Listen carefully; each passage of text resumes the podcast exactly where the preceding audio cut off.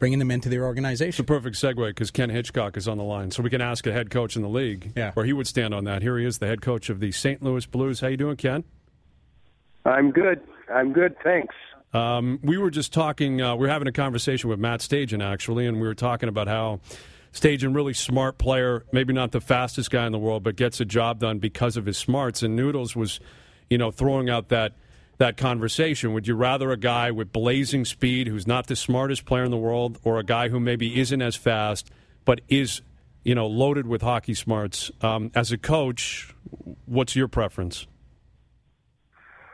Well, it it's a league of speed um, now, but to me, hockey sense is everything. Um, you know, with if the game can slow down in a player's head, he's going to make good plays at the right time more often than not. Um, I would say hockey sense, but but hockey sense is a little bit uh, different for different aspects. So you having hockey sense and not being very competitive doesn't help you because uh, you you kind of need the game slowed down so you can compete. But when you get those guys that see the ice well and then have really good competitive instincts, that's like gold. Those those players can play a long time. Hitch, I was watching last night on your website, the, you know, the behind the scenes uh, look of the coaching staff meeting, and you know, one topic that came up, and and you know, you were quite adamant uh, in in discussing it with your staff was the three on three in overtime, and and how that's obviously going to get you guys points and change the game a little bit. Uh, can you elaborate, you know, your thought process and how you know you guys will will view that moving forward? Well, what happened was we had the prospect stuff in July, and we scrimmaged the kids the first day, and it was four on four, and there wasn't a scoring chance in 20 minutes, and um, it was quite frankly boring. So the next day we said, why don't we try this thing three on three, like like it was going to happen in the National Hockey League, and let's let's change ends. Let's have it as similar to the second period of what's going to happen in overtime. Well, there was seven goals scored in the span of 15 minutes, and you know if you were looking at five minute periods, the games were all over in a minute. And what was really amazing to me, none of the goals were in zone goals. They were all little mistakes on changes, little mistakes on trying to get off the ice. A guy literally, literally stumbling coming out of the gate, and they were all made on odd man rushes. And then we started talking about strategies, and the strategies are so deep on this because it's, you know, how you get your players on and off the ice is going to be critical. And then we started talking to guys, and some of the guys in the American League, where they placed their players on the bench and where they changed from on the bench became really critical. So we're going to put it in training camp, guys. We're going to put it in kind of every day for a little bit just to get a really good read. But if it's anything like the prospects games were and what I just saw a couple times in Traverse City, it doesn't look like the game is going to go very long before there's an unbelievable scoring chance.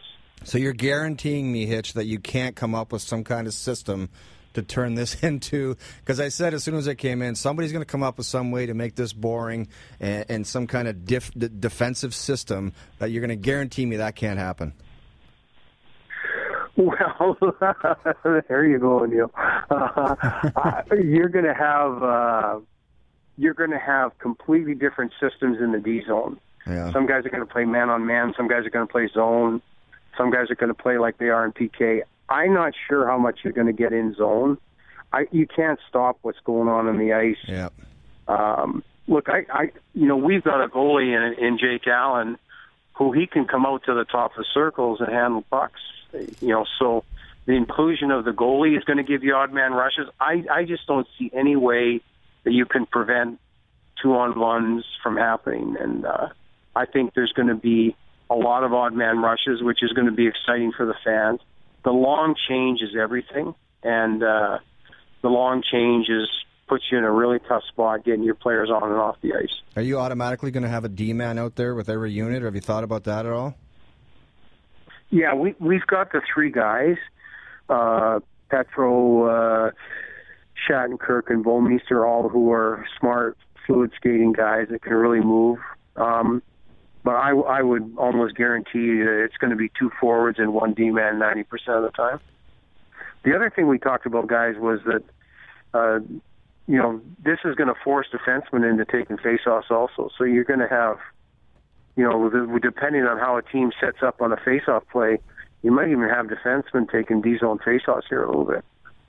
That'd be different. That'd be cool. Yeah. And I think that would freak out most coaches at, uh, at the same time. Uh, we're chatting with the head coach of the St. Louis Blues, Ken Hitchcock. Um, Noodles mentioned this um, piece that's up on the website, blues.com, called uh, The Coaching Blueprints, where it's an all access thing. You and the coaches kind of roundtabling it, and that's where this three on three discussion went public. Um, I think this is a great idea. As a fan, I'm always seeking more access. Uh, I love the idea of getting behind the scenes and having players and coaches mic'd. Um, where do you stand on that, and how far you're willing to go with it? Well, I think first of all, what was on the cutting room floor. Thank God it's on the cutting room floor. um, but I think I think you have to do this stuff. I think it's access that people want. I think it's knowledge that people want. I think they want.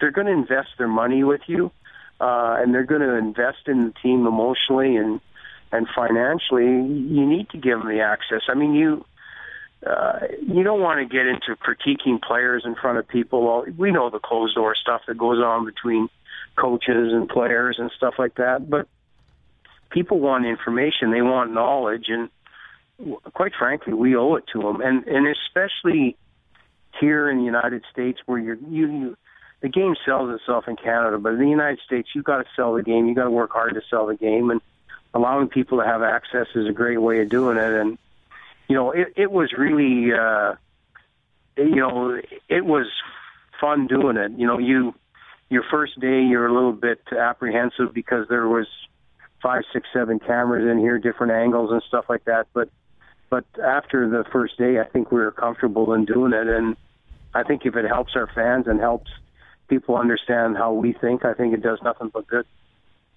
Hitch, uh, you did talk about it in the in the ten minutes that were on the website. Tarasenko. I mean, does he get enough play as a as a superstar, as a budding superstar? You know, give us your thoughts on him and, and how special you believe he can be. Well, you know what? Uh, I was watching the movie Red Army, and um, there are probably eight or nine clips on there of Krutov. That's that's Vladdy. Vladdy is Krutov. The goals that Krutov scored, if you look at those goals in that movie Red Army, those are the goals that Vladdy scores. And people thought that Krutov was was one of the best wingers in the world. Well, I, I think that's where Vladdy can get to. I think he's a really, really competitive offensive player. And his overall game is starting to round into shape where he's starting to to learn how to play 200 feet and all that stuff. But he is such a determined offensive player. He uses other people on the ice. He's very creative off the rush. Um, but he is Krutov, and that, I think at the end of the day, that's where he's going to be able to get to to be that type of strong, one-on-one, determined player where he he has unbelievable patience in around the goal area and and he's going to score highlight goals because of it because he's just such a strong determined player. With Ken Hitchcock, uh, head coach of the Blues, how do you think Mike Babcock will handle it up here in Toronto? Well, I think he set you guys all up because I think this he's going to do his team is going to do a lot better than people think. He's got he's got it set up for great work ethic. He'll his attention to detail and the way he'll get the players to focus on a system. He's going to end up coaching a team and building a team that's going to be very much sum of parts. And I, I really think that he's going to surprise people how competitive uh, he can make this team immediately just by the way he can organize things, the way he can just plow through areas to get a work ethic as part of the fabric of the team. You know, I, I think he's he's going to do a hell of a job there because he's he's the type of guy that will not let anything slip, and he won't allow the players to let anything slip. So, you know, when you've got a team that he's that everybody's talking about, you know, kind of in an underdog role, I think he's going to do a great job with it. Certainly hope you're right, and I think you probably are in the end. Uh, best of luck with uh, training camp in the upcoming season. We always appreciate you doing this for us. Thank you, Ken. All right, gang. Thanks a lot. Ken Hitchcock, the uh, head coach of the Blues. High praise for Babcock. He's not buying his pain is coming. Kenny Hitch. Well, it's kind of. I mean, he knows Babcock. He coached Playoffs, for the here we come.